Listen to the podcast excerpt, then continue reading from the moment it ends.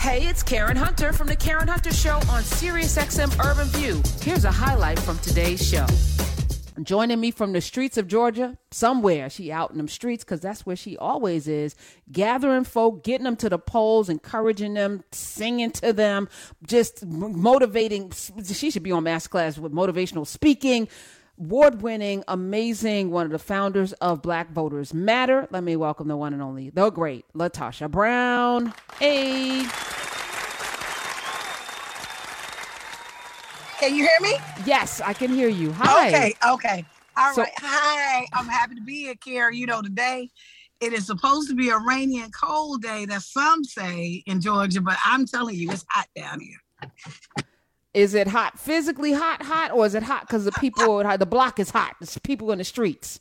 The block is hot. People are in the streets. So the block is hot. But you know, it's really interesting. It's a very, it's an interesting day. We've been going around. I am I'm on the road right now. You know, we have been going around precinct to precinct all around the city, and it's not been the lines that you saw in early voting. Um, part of the reason is that a lot of the sites are open up now, so you got all of the voting sites that are open back up. But then the second thing is because there's been early voting, so a lot of uh, voters actually participated in early voting, and we made a concerted effort to make sure that people knew um, how critical this election was. And so, what we've been seeing today is not the long lines. We've been seeing more of like a steady flow. You know, what's it's you had record turnout for the um, early voting, even though y'all's governor did everything in his power to obstruct. People waited in line. I know Drew McCaskill waited two and a half hours. He was like, "But I voted. I'm. I'll wait three, four, five hours if I have to. I almost feel like that backfired because if you're gonna make me wait for 30 minutes to an hour, I'm gonna be there all day. I listen, I know that's right. It's it's even worse than that though. The Secretary of State of Georgia, and if you know um, if, if, you think about what the responsibility of the Secretary of State, the Secretary of State is the constitutional office, it's the highest office in the state that is actually in charge of the election process, the electoral process, to make sure that people, um, that the election runs smoothly, they govern and manage the election, um, the process. But in addition to that, they also, um, part of their responsibility is to make sure that people um, are registered to vote, to make sure that people are aware of their voting rights, that they are actually engaging and getting people to participate in elections. In the state of Georgia, just a few weeks ago, the state, the Secretary of State actually sued because on a ruling that a judge made around having early voting on a Saturday. So the office that is supposed to be encouraging people to vote actually was suing to make sure that the polls did not open on Saturday. Um, Senator Warnock and several others actually sued um, were also a part of the suit, and and they actually prevailed where there was an opening that Saturday we could vote on on Saturday. The state's argument, including Secretary of State's argument, was that this happened to fall during a holiday. What holiday? Robert E. Lee birthday, a Confederate general's birthday, and they wanted, they were literally wanting to stay the state to not to have early voting because of Robert E. Lee's birthday. This is the Secretary of State's office, well, right? You talk about voter suppression. This is at the highest level in this state. Well, that makes sense. You know, if you're honoring a Confederate uh, for Confederate general who wanted to keep black people in bondage, of course you would keep black people from voting that day. That makes sense. Tasha Brown. That, I guess that would be the point, right? That would be the point. But you know, we we fought, we stood up, and we prevailed. And as a result, that weekend actually broke records. You had one of the highest voting turnout uh, vote voting weekends in the history of Georgia, particularly, and it broke records around a runoff election. And so, what that says is that one, there was a demand. Two, and then that, and it says that people respond accordingly. Just as you said, that there was a backlash, that they went too far in their attempt to suppress the vote, in their attempt to prevent people from voting, and their attempt to not even have the polls open.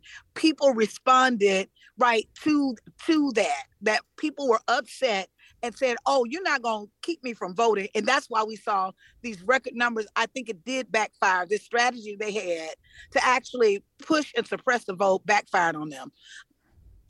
So now, um, because you, I, I, watch your videos. You out there every single we day. in the streets, man, and, and and it's exhausting watching you. But I know that you cannot be tired because you are on mission, which is important for us. You know, because LaTosha Brown's gonna be all right. I'm just gonna let y'all know that she is okay but she's out there because people in Georgia deserve to have leadership and people in this country because Raphael Warnock's election is not just about Georgia, it's about the United States Senator, Senate and. And the the laws that are going to be passed his vote will matter more than probably any other vote because it is the thing that keeps us from that tie. So for Absolutely. you, what has been encouraging or discouraging about this runoff, which uh, shouldn't even have happened, with an illegitimate candidate running against a person that actually has um, a brain? You know, there is a. Let me say this. This this has been a really challenging. It, it's this. I call this campaign or this campaign is almost like a dichotomy. You know, it's like a us. That on one hand there are things that I'm celebrating. On the other hand, the, on the other hand, there are things that make me terribly sad. For example, on one hand, you know, we're seeing during the early voting period, we saw these long lines, people waiting in line. Some people waited one, two, three hours in line to be able to vote. And so it's encouraging when you actually see the visual of people voting. But the discouraging piece is why are people, why do people have to stand in line for two, three hours to vote? At the end of the day, we know how many people are voting. Why would we not create a process that is more effective? um, and that is more and that is more mindful that folks time time is money time is resources right and so at the end of the day there should be a much better process for people to be able to go in cast their vote go in and go back to go back to whatever it is that they were doing prior to that. And so that's one thing. But what we know is part of that is a result of voter suppression, the closure of polling sites, the moving of closing sites, the change that we saw with SB 202, which was the voters, what we call the blueprint of voter suppression law, where we saw you know, where you had eight weeks that you could actually early vote got truncated to four weeks. And so making sure that people knew that so that they didn't take for granted that they had a longer period of time to vote. And so all of those things have been a part of the process, including when you look at mail-in voting.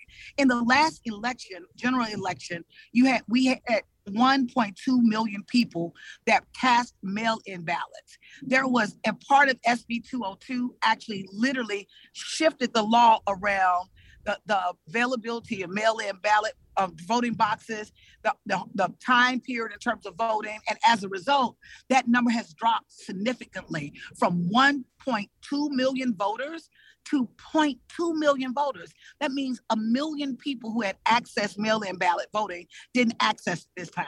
And so all of those things have a compounded impact on yes, while there is high register, uh, high voter turnout, while we're seeing people come out um, in the polls, it has it has been because of a cause that is we've expended a lot of time and energy and effort.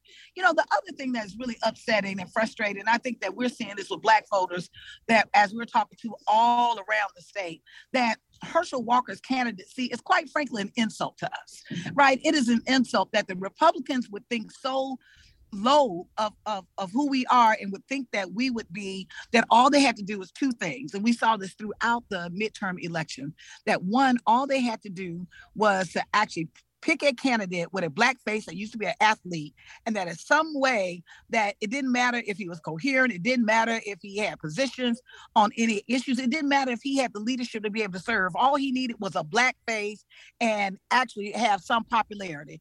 And so part of what they did is they literally went and plucked him handpicked him trump handpicked him out of texas brought him to Georgia to qualify to run, he actually filed his taxes recently and said that he is a resident and claiming to be a resident of Texas. He doesn't even claim to be a resident um, of, of Georgia on his taxes. He says he's in Texas. The second thing, which has been, you know, if it wasn't so sad, it would be funny, right? And there is a video that is out that that has been spliced up that is actually um, a little hilarious, but just recently, you know, people let, let me give some background if you know anything about in in the 60s and followed the civil rights movement a very derogatory term that used to describe black men that they would actually call black people they would call them coons that he's a coon. Matter of fact, there's a, a there's several times that that was a name that was actually furled at uh, Dr. King often in the voting rights movement. That in Selma, Alabama, place where I'm from, the mayor would intentionally, when he did an interview, instead of calling him Dr. Martin Luther King, he would say Dr. Martin Luther Coon. I mean, I mean King. It was intentional. That was a term, a derogatory negative term that was used to actually um, describe black people um, in in a, in a negative way. Here it is that just a, just a few weeks ago, here it is that Herschel Walker well, actually a week and a half ago, Herschel Walker, literally in the clip, people can can go and see it and, and research it themselves.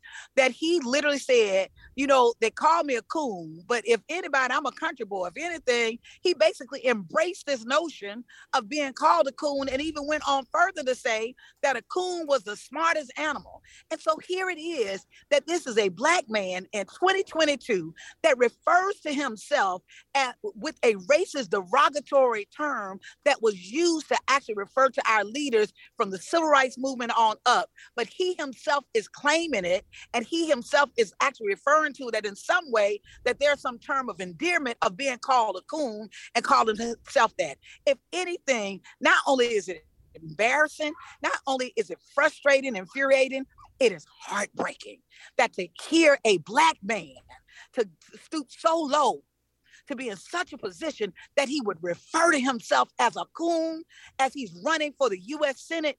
That in itself is one of the most disappointing things that I've seen and heard in this election cycle. So I'm not going to ask for predictions. We're going to all know the polls close at 7 p.m. Eastern. The polls close at 7 p.m. Eastern. Am I correct with that? The polls close at 7, so people still have a time, have a chance to vote uh, in this uh, cycle. Do we expect to have a result tonight, though? We expect to have the result tonight. The only race that is actually on the ballot in Georgia is this U.S. Senate race between Warnock um, and Walker. And so we, I expect that we will know, and I am hoping that is such a distinction um, in, in the voting turnout that it won't be that we early on that we will know there will be a clear winner. You know, when you look at there were a couple of number of things that I just want to be mindful to remind people of that one in the in the primary in the midterms election you know what we saw is that that actually Warnock, Senator Warnock went in, he came into the runoff with an advantage. He actually secured more votes. But in the state of Georgia, you have to secure 50 plus one. You have to have more than 50% of the vote to be able to avoid a runoff. And, and I want to remind people that the runoff system itself was created as a tool for there to be a black voter turn, I mean, drop off, that it was a really a racist tool to actually be able to have at the time for party leadership to maintain power by by depending on that if you did another election you would have a you would have a drop off of black vote uh, voting. That is historic if you look at the history of of the of the runoff in the state of Georgia. But one not only is Warnock going in the runoff um, with an advantage but I do think that Walker has a role. He he has a gap that he has to fill. That ultimately when you saw in the last election Brian Kemp who was the Republican governor he he had two, he garnered 200,000 more votes um, than Walker. So if so, instead of it being a Republican straight ticket, that what you saw is you saw the the governor, um, and then Walker literally got two hundred thousand less votes. What we also know is that independent voters seem like as if many of them literally Walker um, Warnock Senator Warnock has been able to garner that. And so I think this is going to be an interesting race because I don't think, I think this race is far more complicated. It's not just even about Black voters or even white voters, Republican and Democratic voters. What we're going to see is, I think we're going to see um, the AAPI community is coming out, the, the, the Latino community, African American community, LGBTQ. I think what you're going to see, and I think that in many ways, if you followed the Warnock campaign, he has been very intentional about literally having a message to speak to the different constituency groups. And so I, I think that there is what we're going to see, witness, is there's a new South rising, there's a mm. new Georgia rising, and we're going to see those results, I think, tonight. Okay.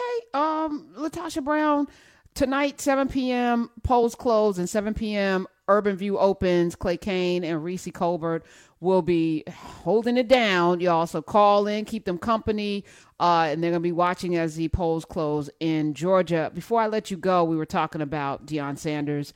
Not really, because I think Deion Sanders is a proxy for something far greater for us to consider. And the question that I have that I asked before I went to break was what is our responsibility?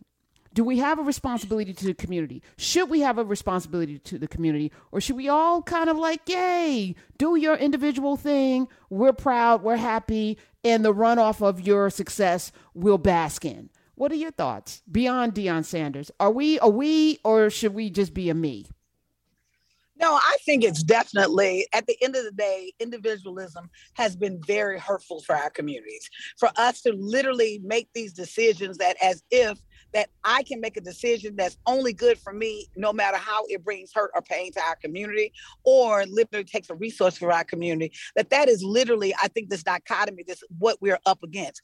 Let me, in the Deion Sanders case, you know, it's interesting because I actually have a nuanced belief around it. Number one, I think that this brother did a wonderful job going down to Jackson State. I think he did a wonderful job at literally lifting up and building up that program where they went undefeated. I think that in many ways, his role and what he showed was that lit, literally what are the possibilities that exist when those colleges, when our HBCU colleges have the right kind of resources, the right kind of support. While I personally would have preferred, and I was thinking in alignment him to stay with the HBCU or within those communities. The truth of the matter is, I don't know what's in that man's head.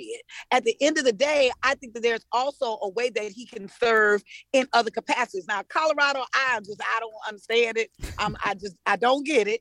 I just don't get it, right? I don't get it um, uh, particularly when when the possibilities in the SWAC. And I think what really concerns me is taking the boys with them. That here we, you know, there was all of the um, this trend of being able to get the top black players to go to the HBCUs and how important that is.